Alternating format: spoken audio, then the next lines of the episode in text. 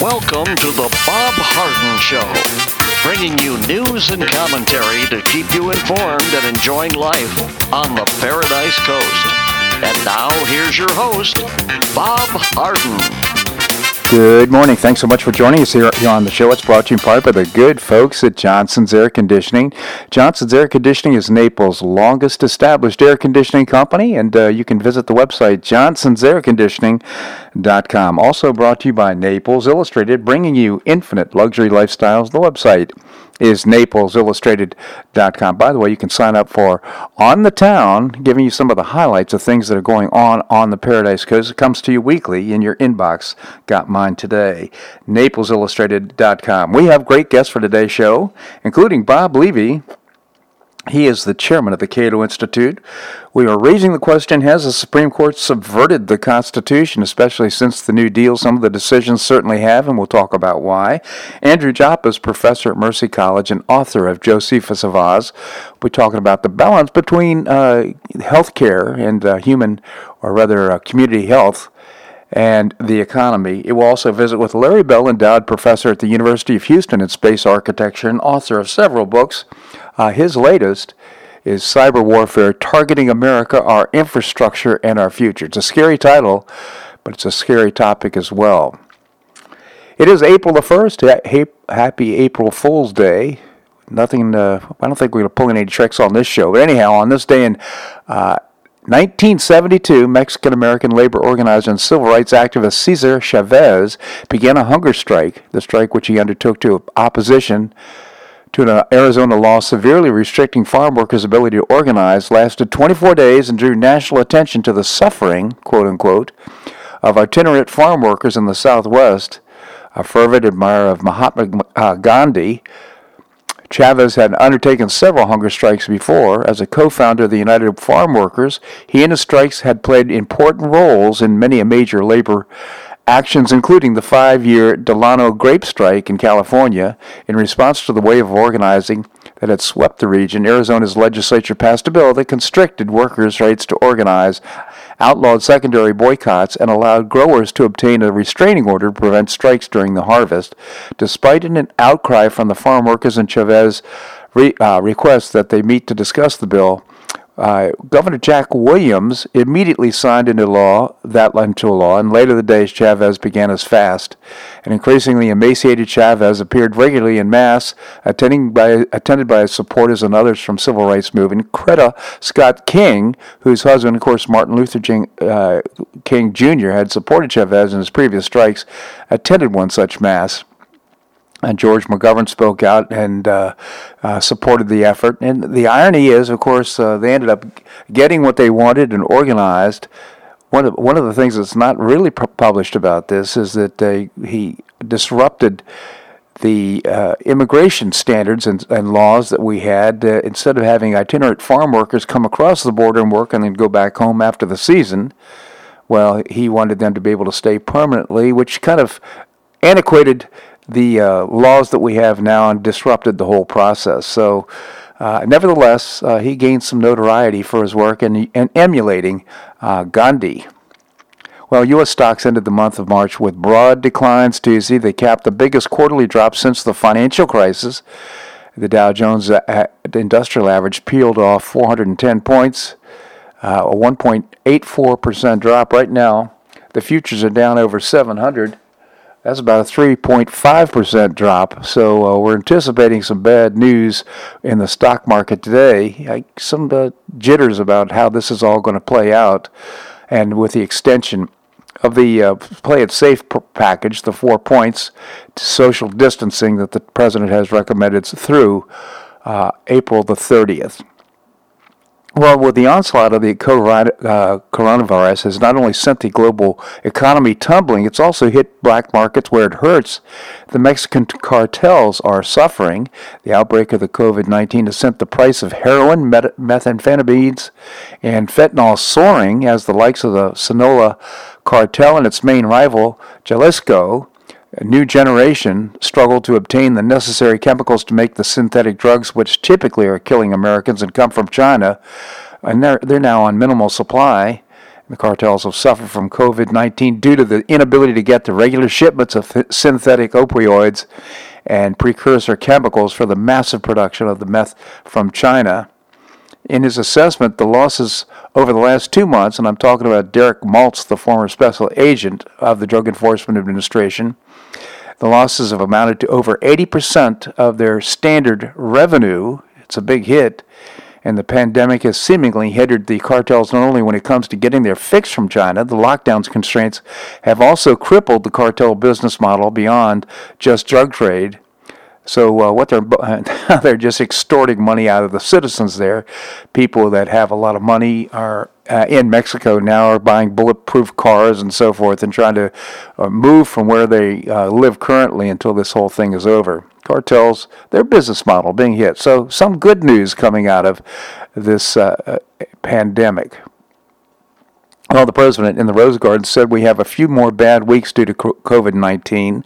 The model shows April 14th as the peak of the United States as a whole. However, it notes the projections are contingent on the continuation of strong social distancing measures and other protective measures. The president uh, officially extended the slow the spread coronavirus guidelines to April 30th during a press conference over the weekend. Nothing would be worse than declaring victory before victory is won, and that would be the greatest loss of all, said Trump, who remained optimistic on reopening the economy on Easter, said, said during the press conference in the Rose Garden, the better you do and the faster this whole nightmare will, be, will end. Therefore, we are extending our guidelines to April the 30th to slow the spread. He continued. Uh, so uh, the it is kind of a rolling effect. On average, uh, most uh, states will complete, or the, the early states will complete like New York, on April the 9th. And I'm talking about getting to the peak. Our peak in Florida, according to the predictions, is May the 3rd. Uh, Dr. Dr. Birx who I've really gained respect for her calm attitude as she gives the information she gives. The Task Force Infectious Disease Advisor said university research has estimated that the number of deaths in the U.S. as high as 2 million if the virus went unmitigated, between 100,000 and 200,000 if mitigated. That's still a big number. Officials are now using a more detailed model than updated daily with the latest data, and they're hoping mass corporate uh, cooperation will lower the number of deaths. So uh, she is urging us all to continue, and we here in the Harden household plan on continuing uh, social distancing and other things to support this effort. She said, It's communities that'll do this. There is no magic bullet, she said. In the meantime, Trump said the government has been distributing supplies like ventilators to states and been selling, sending military and FEMA personnel to establish field hospitals in New York, California, Louisiana, and Michigan. The president also praised the healthcare workers who have been on the front lines of combating the virus, describing doctors and nurses heading into the hospital like military people going to battle. They are so brave, he said. Now, Anthony Fauci, the director of the National Institute of Allergy and Infectious Diseases, said that the White House coronavirus task force could eventually recommend that everybody wear a mask to help stop the spread of the disease. Now, you'll remember just a few short weeks ago, the recommendation is you don't need a mask, don't get a mask for crying out loud unless you got the disease. Well, now that I, and of course, I anticipate that the supply is better now, if and probably could meet the demand. So now the recommendation is, well, maybe we'll end up asking everybody to wear a mask. The idea is getting much more broad, community-wide use of masks outside of the healthcare setting it's under very active discussion at the task force, said Fauci. Interesting. Well, a new study published by the Lancet Infectious Diseases Medical Journal estimates that the uh, death rate of coronavirus is significantly lower than previously reported. In early March, a World Health Organizer Director uh, General Tedros said that the estimated mortality rate is 3.4%. Well, then it went down to 1% or 2%. That was a, that's still a big number. I think that was the number that uh, Fauci was talking about a few weeks ago. Well, Lancet now has suggested that the virus is about two thirds that. It's down to 0.66 percent. And of course, this is because uh, there are more people who get are asymptomatic or have very mild cases, not just the confirmed cases. So it includes those, this new study does, and the new death rate is per, perhaps as low as 0.66%. That's good news. Uh, President Trump on Tuesday called for a $2 trillion infrastructure bill to build out phase four of the federal, federal government's coronavirus response efforts just days after Congress approved a massive stimulus bill worth even more than that. So, if you can imagine that $4 trillion into the economy, with interest rates for the United States being as zero, this is the time to do our decades long awaited infrastructure bill, he tweeted on Tuesday.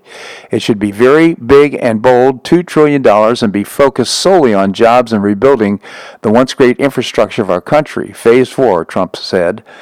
Uh, Trump had uh, sought a major infrastructure bill ever since taking office and would appear to be pitching that plan anew as the form of economic stimulus. The president's tweets comes as the lawmakers in both houses and Senate already are eyeing a fourth corona bill.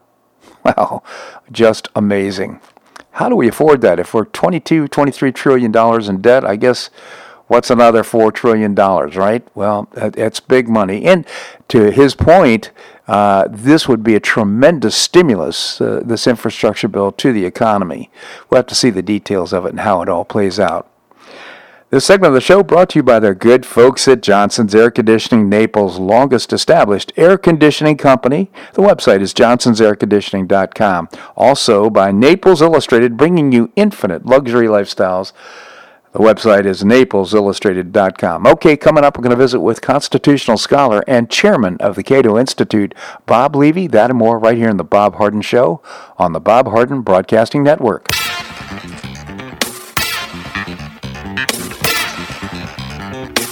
Stay tuned for more of The Bob Harden Show here on the Bob Harden Broadcasting Network.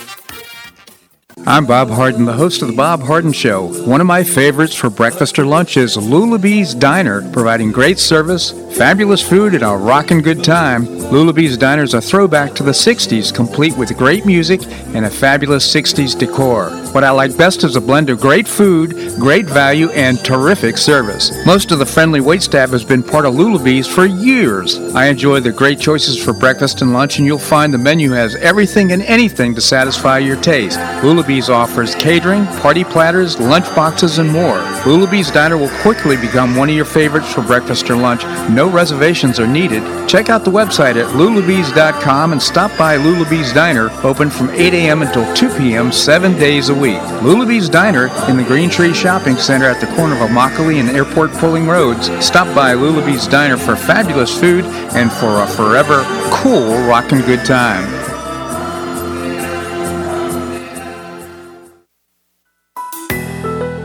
Gulf Shore Playhouse is passionately committed to enriching our cultural landscape by producing professional theater to the highest artistic standards with six full productions this season. But did you know that Gulf Shore Playhouse brings unique theater education programs and opportunities for children, teens, and adults alike? Education is a vital component of Gulf Shore Playhouse's mission, providing programs aimed at enriching the lives of our children, teens, and students of all ages. Each offering provides real life skills and learning experiences that are invigorating, nurturing, and readily accessible to every member of our community thanks to the scholarships and reduced price programming for our region's most deserving students. From in school residencies and pre professional theater training to community partnerships, audience engagement, and student matinees, the goal is to inspire creativity, encourage self expression, and support the blossoming of self confidence, collaboration, and a deep appreciation for the arts. With each passing year, Gulf Shore Playhouse continues to touch the lives of tens of thousands of students throughout Southwest Florida. Isn't it time that a young person in your life finds out more? For more information about student camps and the Teen Conservatory, visit the website gulfshoreplayhouse.org.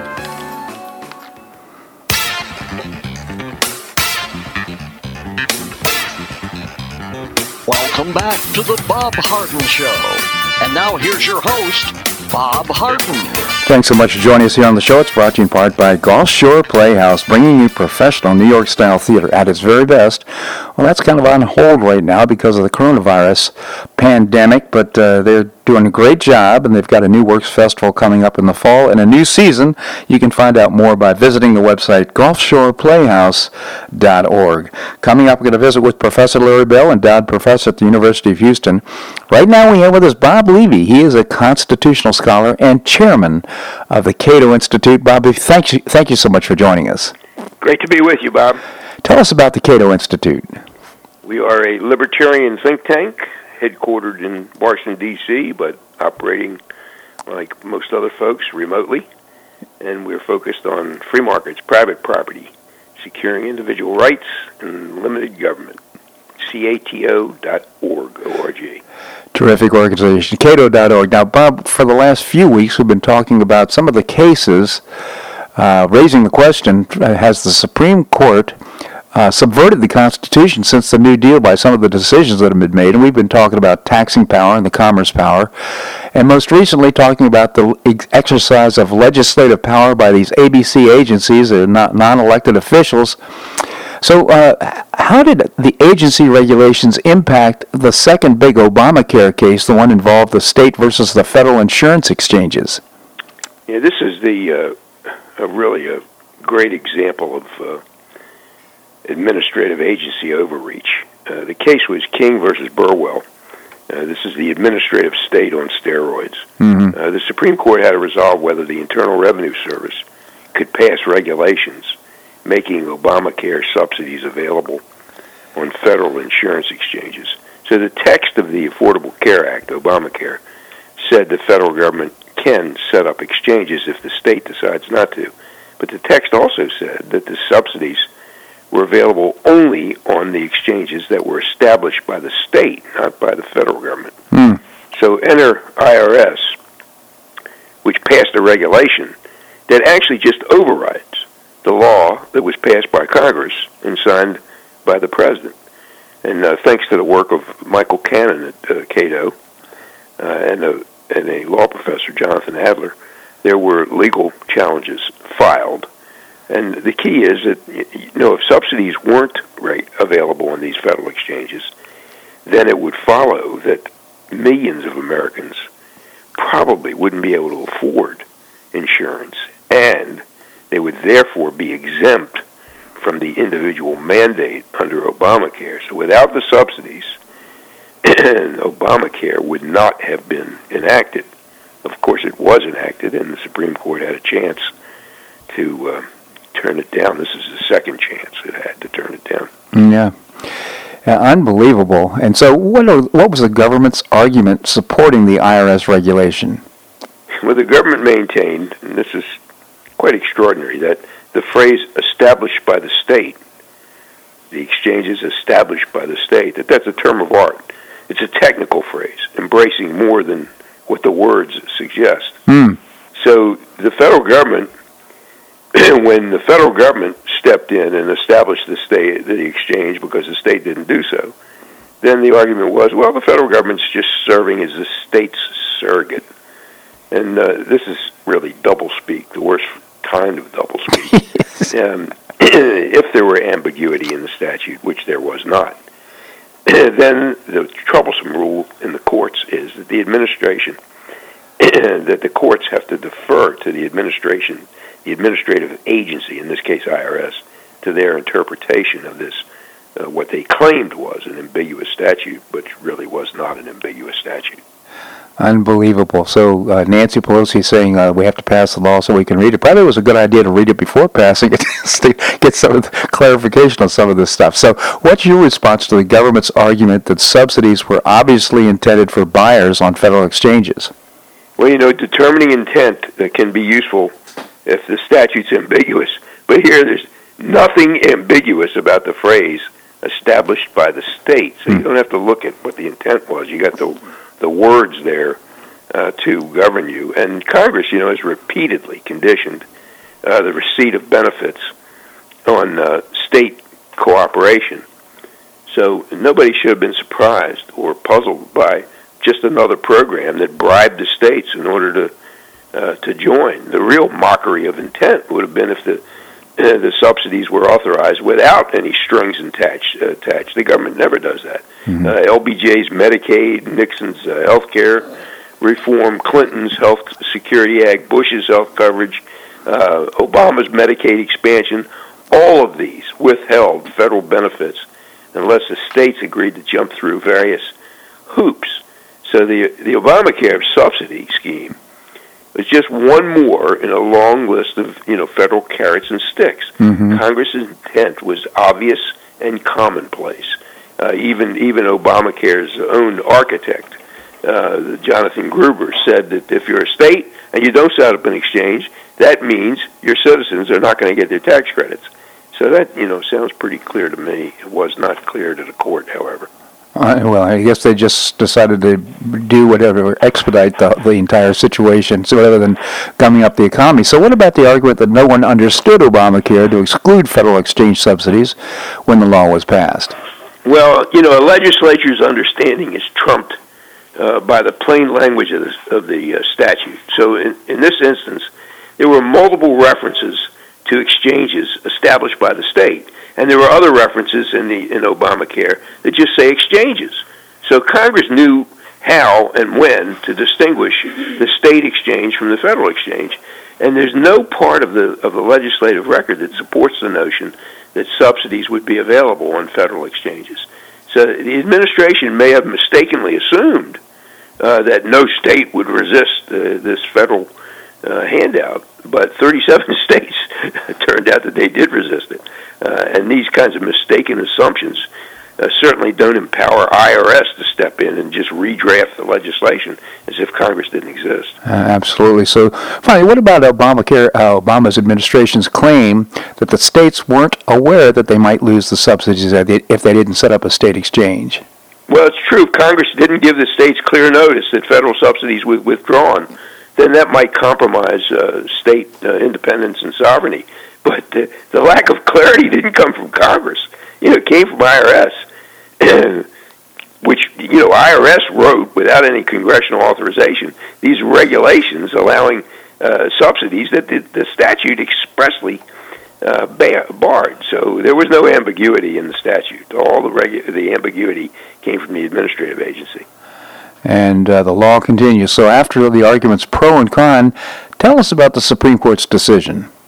Well, you know, taken as a whole, the language, the contextual meaning, the structure, the history, the overarching purpose of Obamacare required a broad reading, so said the Supreme Court, so that the uh, phrase established by the state could mean established by the feds.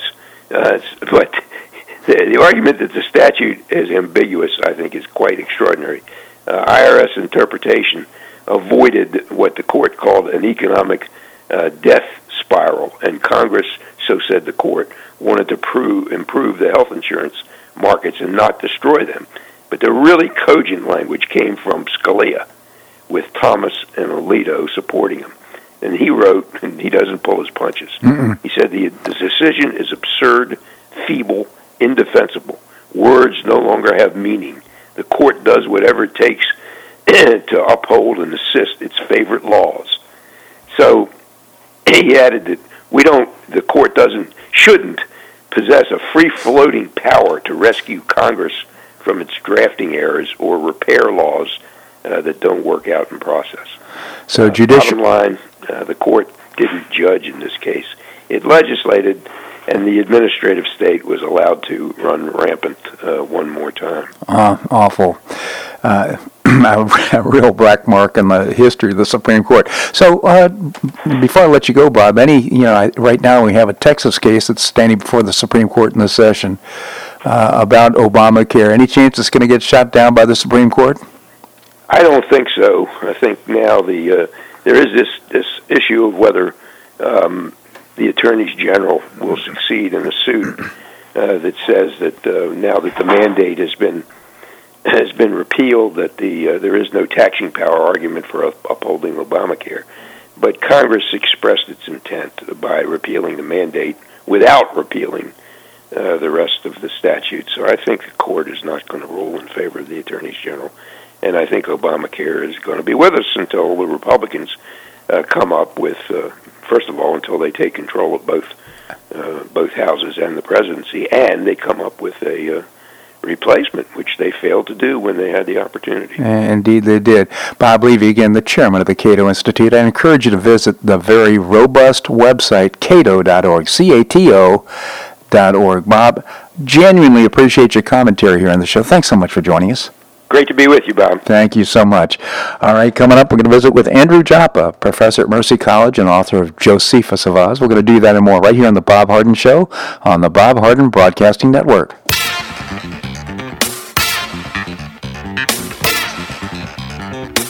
Stay tuned for more of The Bob Harden Show here on the Bob Harden Broadcasting Network.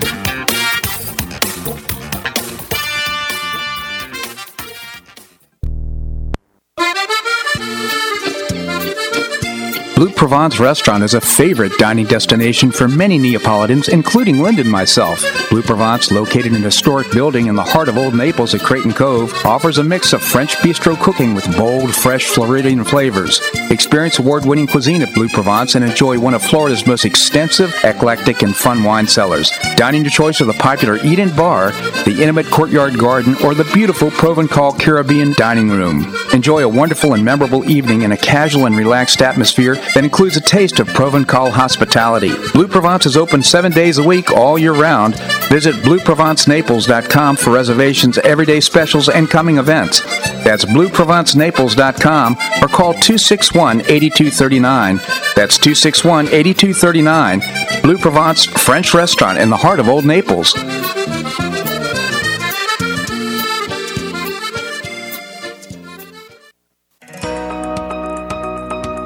Do you have an extra auto you'd like to donate to charity? Maximize your tax deduction, support your favorite charity, and help a local child in need by calling Naples Auto Donation Center. Naples Auto Donation Center is a not-for-profit licensed car dealer. Just call NADC at 692-9840 and they'll take it from there. You get a properly documented tax deduction for whatever the vehicle actually sells for. Your designated beneficiary charity gets half the profit after fix-up costs, and the net revenue generated by NADC goes to Friends of Foster Children to provide tutoring and other enrichment activities for foster children the government doesn't provide. And NADC is also one of the few places in Collier County that sells inexpensive cars that actually run to folks who would otherwise not be able to afford one. It's a real win-win. Call Naples Auto Donation Center at 692-9840 or visit the website nadckids.com. You'll be glad you did.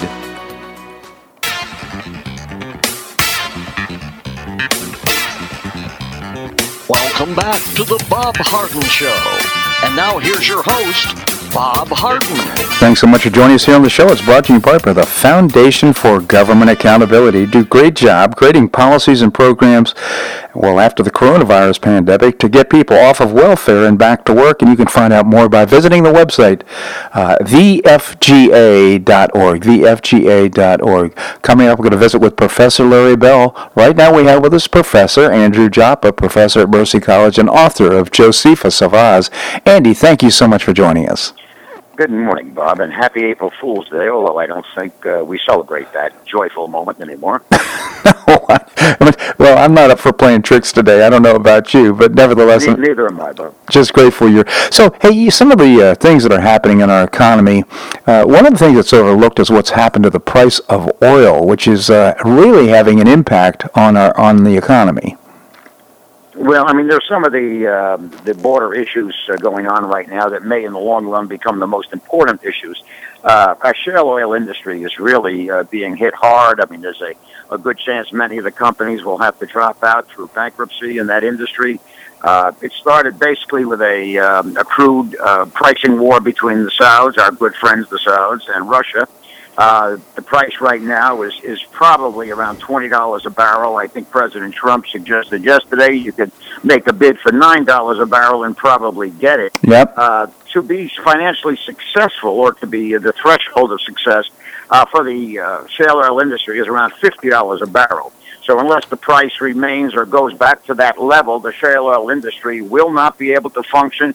And if it's sustained over a long period of time, it will collapse.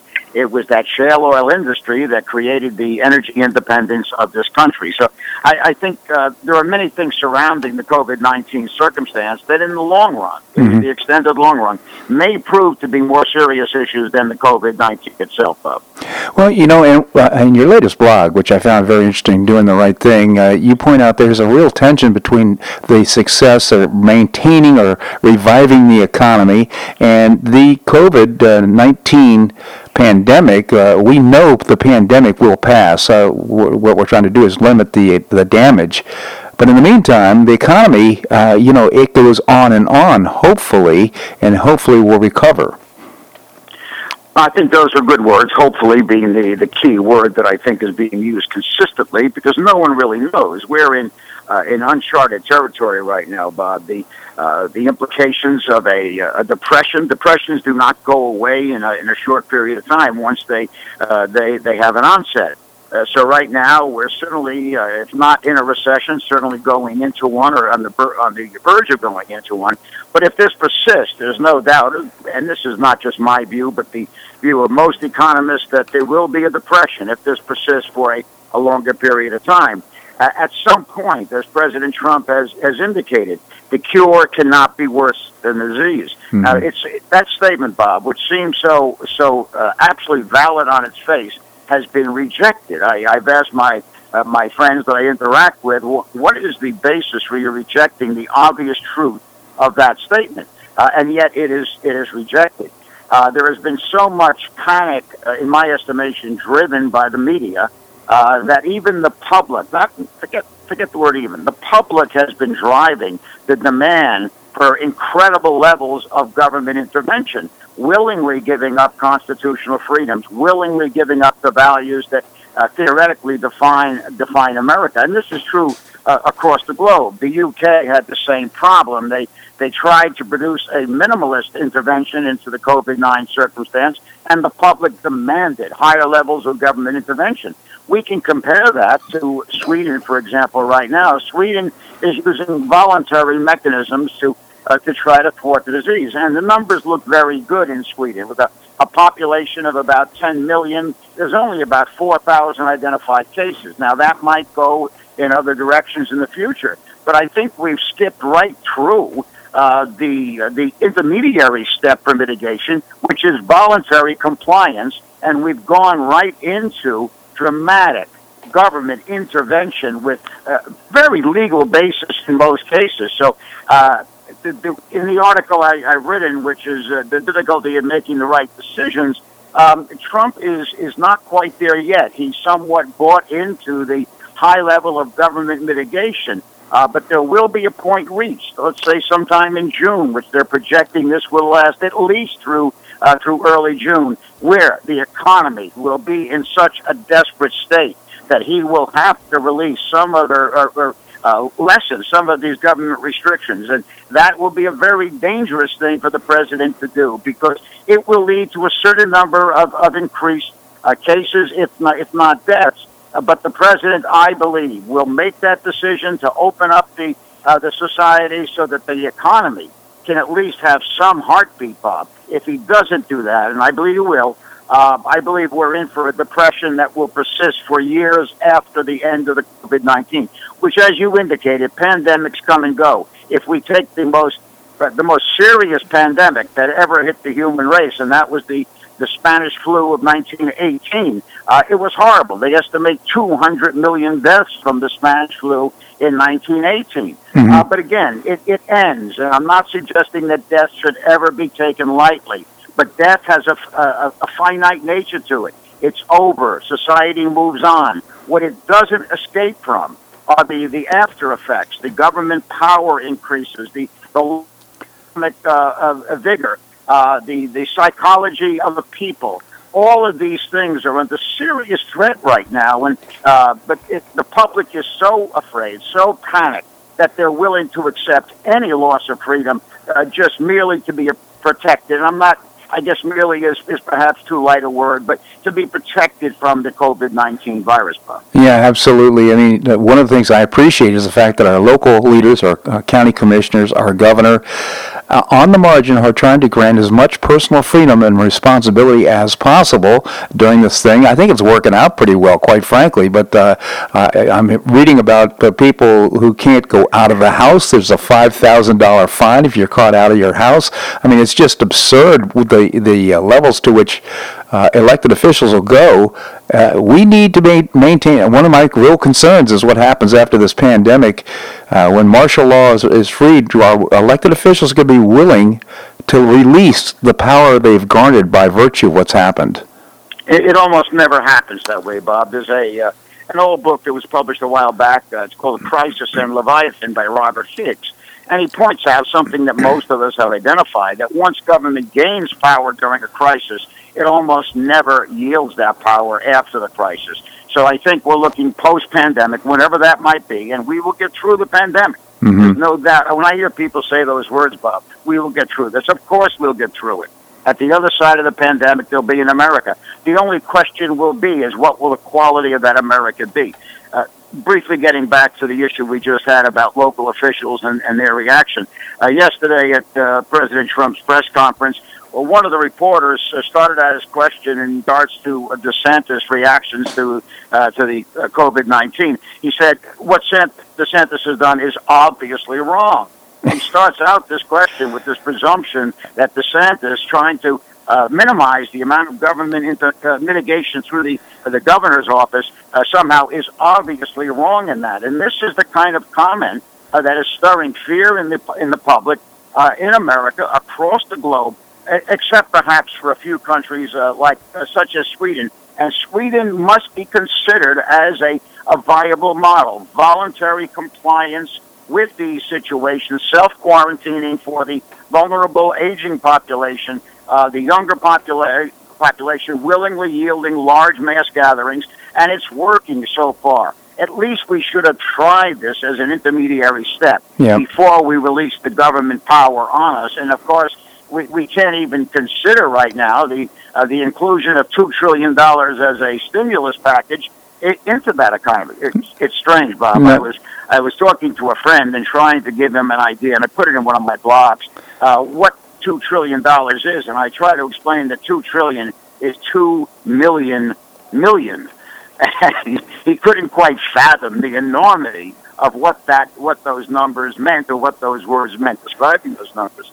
So here we are, Bob. You know, a country that has historically uh, built itself on a uh, a love of freedom, a respect for unalienable rights, and we, the pub, the public in this case, are the ones demanding the, the, the, the yielding of these just to be protected from a rather um, uh, middle range pandemic. Certainly not uh, the the swine flu, certainly not uh, H1N1, and certainly not the Spanish flu and we are demanding the law, the, the government take away our freedoms to protect us. Yeah, uh, it's a scary situation post post pandemic. Yeah, it is indeed, and well, the irony, of course, is that Sweden, uh, billed and known as somewhat of a socialist country, is actually uh, reinforcing personal and, and uh, individual freedom, which I think is so refreshing. And uh, to me, I, to, you know, let's, I, in fairness, I think it's not the public that's demanding more and more government. It's the mainstream media and the Democrats who are pushing for that. And uh, I think a lot of Americans are buying into it. Hopefully, most aren't. But hey, Andy, I'd like you to stick around. Can you can you stick around? I will be here. All right, we're going to have more here on the Bob Harden Show on the uh, Bob Harden Broadcasting Network.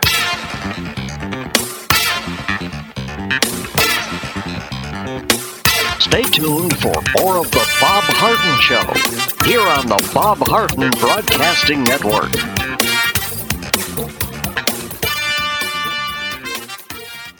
For the best in food and drink as well as great live entertainment, go to the Dogtooth Sports and Music Bar. Formerly known as Weekend Willie's, the Dogtooth Sports and Music Bar has terrific new local owners offering a great new upscale decor and a fabulous new menu. Linda and I are weekly regulars to hear live blues, but you can stop by anytime for great food and drink, to watch your favorite sporting event, or to hear great live entertainment five nights a week. The Dogtooth Sports and Music Bar is located at 5310 Shirley Street, just off Pine Ridge Road, and it's open from 11 a.m. until close every day. Visit the website dogtoothnaples.com or call 431 7004. That's 431 7004. I hope we'll see you there.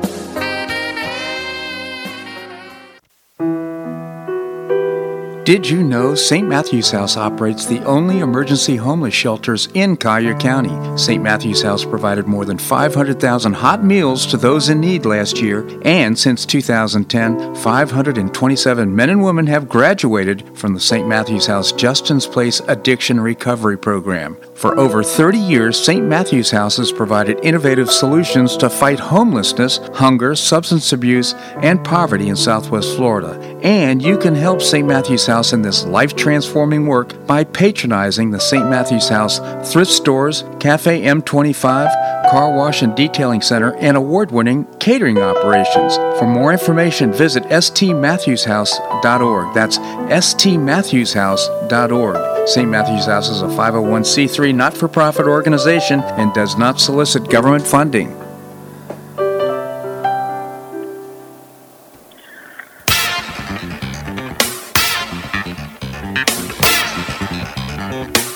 Back to the Bob Harden Show. And now here's your host, Bob Harden. Thanks so much for joining us here on the show. It's brought to you in part by Gulf Shore Playhouse, bringing you professional New York style theater at its very best. Visit GulfShorePlayhouse.org. Coming up, we're going to visit with Professor Larry Bell. Right now, we continue the conversation with Professor Andrew Joppa again. Andy, thank you so much for joining us. Good to be with you. So this pandemic is going to have a lot of consequences and a lot of impact. We talked about what's happened with shale oil and the price of oil. How about the European Union? Uh, I think the European Union is in serious trouble. Um, Der Spiegel, one of the leading publications in Germany, indicated, let me get this quote, every EU member state still looks out for itself first yes. even 60 years after the founding of the community.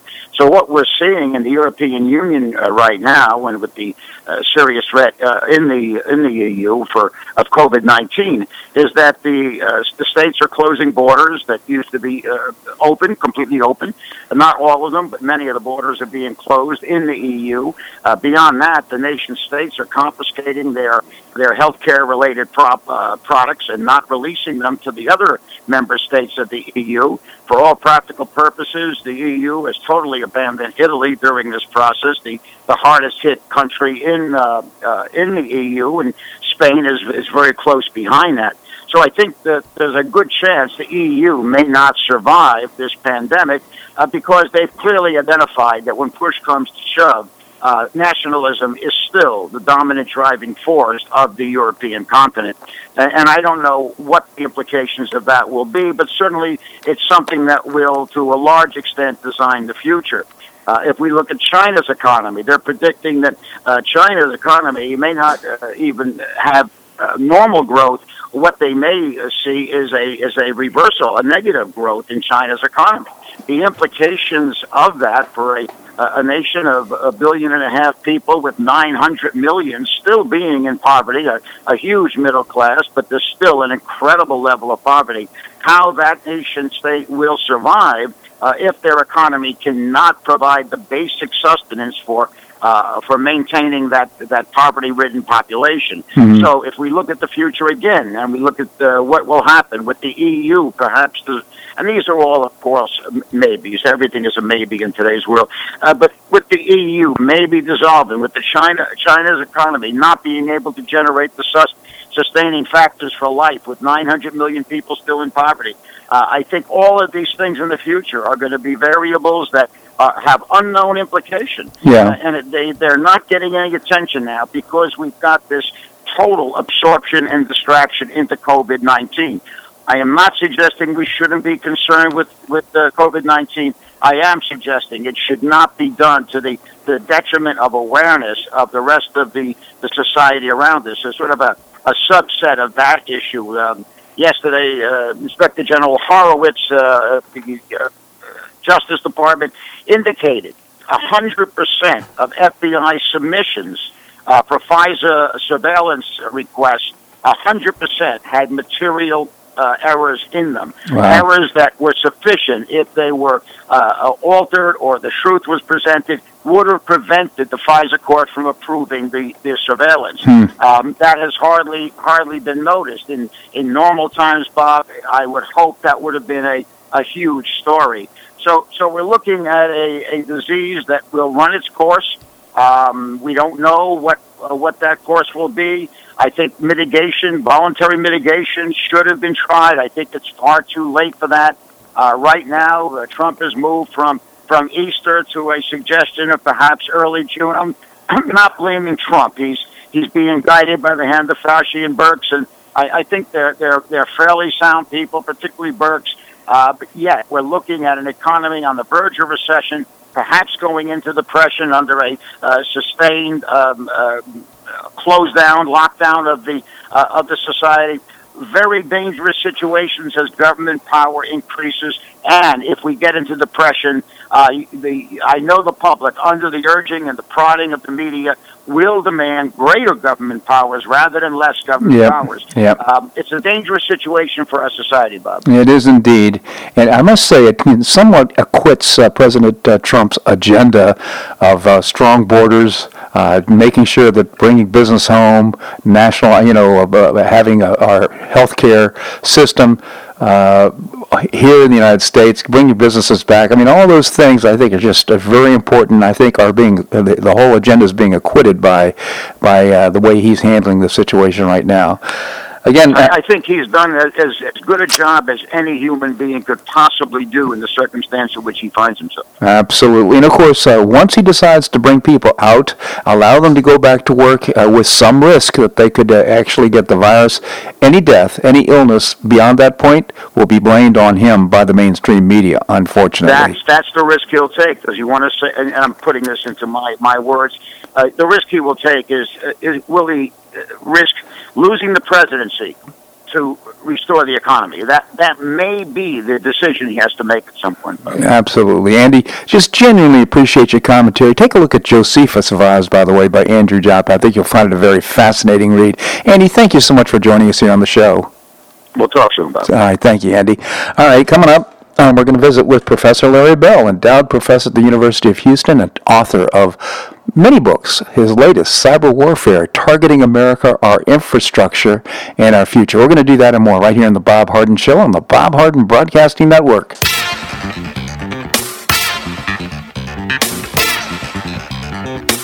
Stay tuned for more of The Bob Harden Show here on the Bob Harden Broadcasting Network.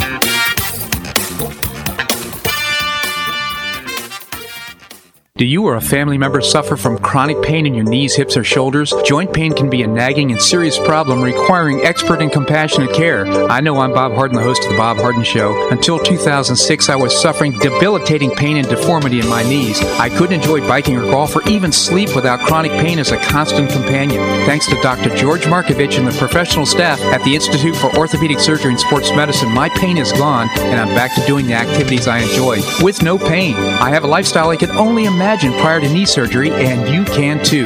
Call the Institute for Orthopedic Surgery and Sports Medicine. They will thoroughly evaluate your condition, provide personalized, state of the art treatment, and help you relieve your pain and get back to your active lifestyle. At the Institute for Orthopedic Surgery and Sports Medicine, your care will be professionally managed through every phase of your recovery. For an initial consultation, call the Institute for Orthopedic Surgery and Sports Medicine, located off Tamiami Trail in Bonita Springs, at 482 5399. That's 482 5399. You listen to The Bob Harden Show, so why not market your company to our loyal listeners? Ads are played live on each show and then archived so listeners can hear the show and your ad at their convenience. Each advertising package includes a banner on bobharden.com with a link to your website at no extra charge. Join Lulabee's Diner, Johnson's Air Conditioning, Blue Provence, and many others who advertise on the show. Call me at 598 3889, that's 598 3889, or send an email to bobharden at hotmail.com to design an ad program that's just right for your business and your budget. You'll be pleasantly surprised at the cost and the value. Several advertisers have been with me for years. Find out why by calling 598 3889 or send me an email to bobharden at hotmail.com. You'll be glad you did.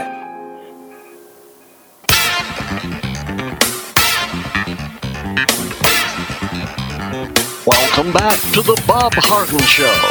And now here's your host, Bob Harden. Thanks so much for joining us here on the show. It's brought to you in part by the Foundation for Government Accountability.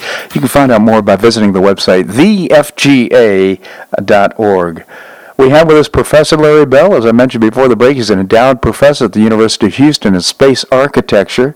He's a prolific author. He's written several books. His latest, as I mentioned, is uh, Cyber Warfare Targeting America, Our Infrastructure, and Our Future. Professor, thank you so much for joining us.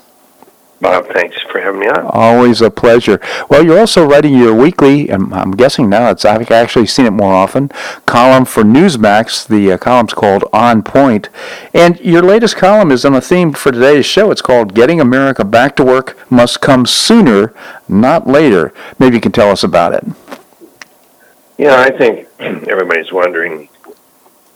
First of all, how long all of this is going to last, or we're sequestered in our homes uh, before we return to some kind of normalcy, and and uh, and then there's of course the question as we get more and more cabin fever, we keep more getting more impatient to say, well, you know, let's get out sooner, and then others to say, well, you want to, you're trying to kill grandma, and and this, you know, it's very gotten very contentious in the news, and you know, this is hard on everybody, and so I just wrote, you know, everybody's got their opinion on this, and and you know, I'm 82 years old. I'm in that high risk category, and and uh, for my part, you know, uh, we've got to get this country back. And um, I mentioned that um, it's not that I feel expendable, but I can stay home I'm still teaching. I have a bunch of graduate students, and I'm teaching online now, and a lot of other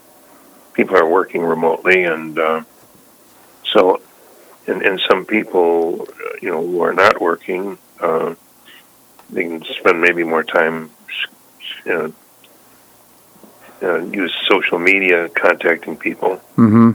But um, I think it's important that we, you know, we not kill the country and uh, and, and kill our those who are retired or their you know their retirement plans and their savings and so on. So uh, it's it's it's of course difficult for everybody.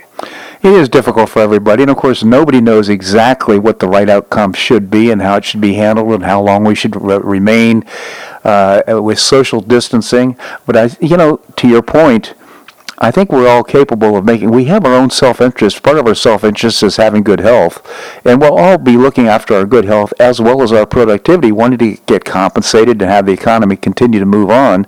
So uh, I'm for. Uh, the our elected officials giving us more and more freedom to make these decisions and not shutting us down, not expanding the power of government at the expense of the economy right now. So I'm I'm totally in your camp, uh, Professor. Well, that's the problem. Nobody knows. you know, nobody knows. Uh, we're learning more and more about the virus, but in in how expansive it is, and whether there's any uh, precaution in terms of medical uh, precaution, um, or whether you know are the you know cures going to work and so on, and, mm-hmm. and then there's the need to test the cures so we don't you know issue thousands of them and find out that they have side effects that are worse than for most people than the than the risks are. And uh, so there's all these all these really complicated things. And for the government you know for federal state local governments they have to kind of plan and marshal resources and and coordinate based upon a lot of unknowns. So it's really a it's an enormous test for everybody. Um, I think, frankly, that um, our Trump administration is doing a fantastic job. We've been watching. Of course, we have time now to watch those those uh, updates, and uh, I think we have. You know, I'm I'm very grateful that we have. I think very strong leadership, and a lot of the country is really coming together. But then there are those who will use it as an opportunity, of course, to you know for partisan purposes, and we get a lot of rancor uh, from you know pe- people who are our friends who who have very different views than we do, and they're pretty aggressive about them, and mm-hmm. and I'm sad to see that. Yeah, indeed, it's politicizing and weaponizing this entire process right now. I'm sure that uh, there are some who are actually grateful that the economy is tanking, thinking it will hurt President Trump's chances of being reelected. That's just a very sad fact, but I believe it. And that's not a fact, it's an opinion, but I believe it's absolutely true. So uh, we have to be wary about some of the messages that we're getting. But in spite of that, I mean, I'm, I'm encouraged by President Trump's leadership as well. My hope is that we'll find something like this uh, uh, quinine uh, solution uh, some uh, cocktail of some sort that's already been developed uh, for other purposes, like, for example, the uh, uh, pandemic that we've had in the past, malaria, uh, will will actually work it, reduce some of the symptoms, and allow us to get back to work sooner than later. Yeah, you know, the going to the, to the Trump issue. You know, Nancy, my wife, and I have met him on a few occasions before he was president, and, and and we have a very positive view of him. We we really like him, and he's enormously uh, gracious fellow when you're with him. So we, we're disposed to have a very good view of him, and, and we certainly are agreement with his most all of his policies. Mm-hmm. Uh, so so so we're inclined to believe we have good leadership and to have confidence in him. And I think the way he's handling things is is very well now.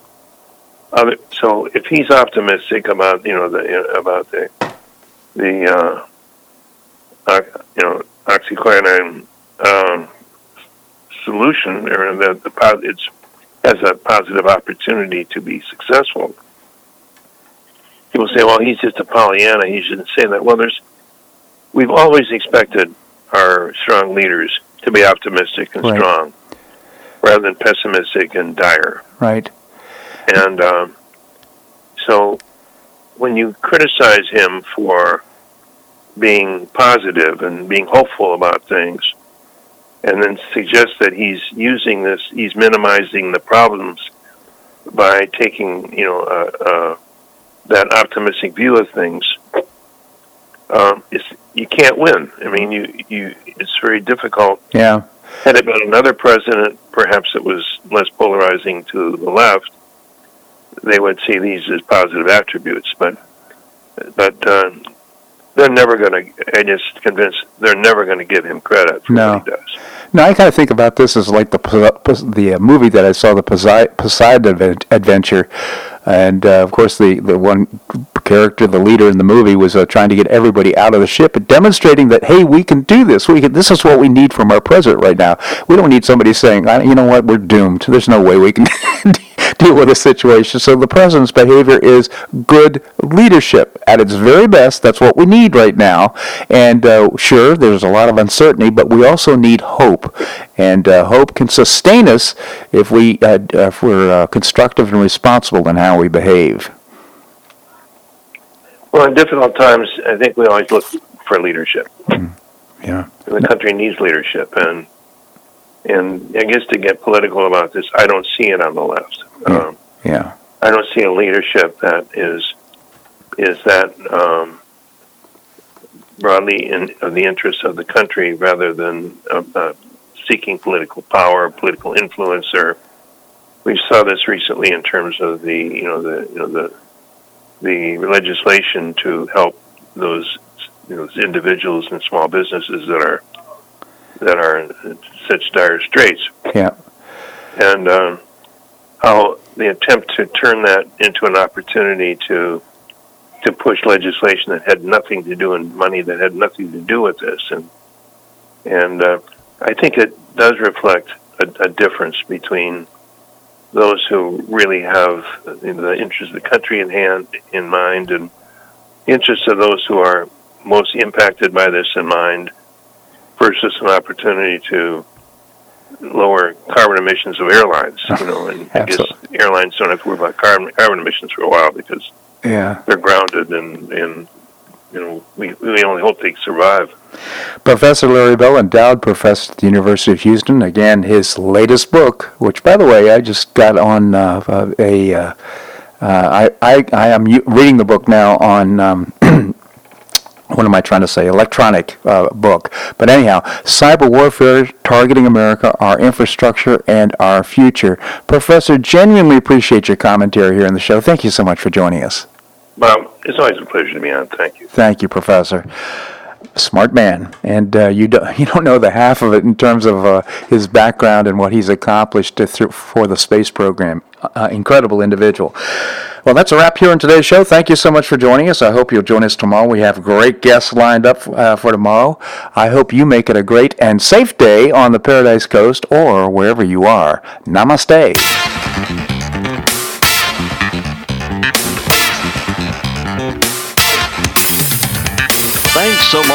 Listening to The Bob Harden Show on the Bob Harden Broadcasting Network.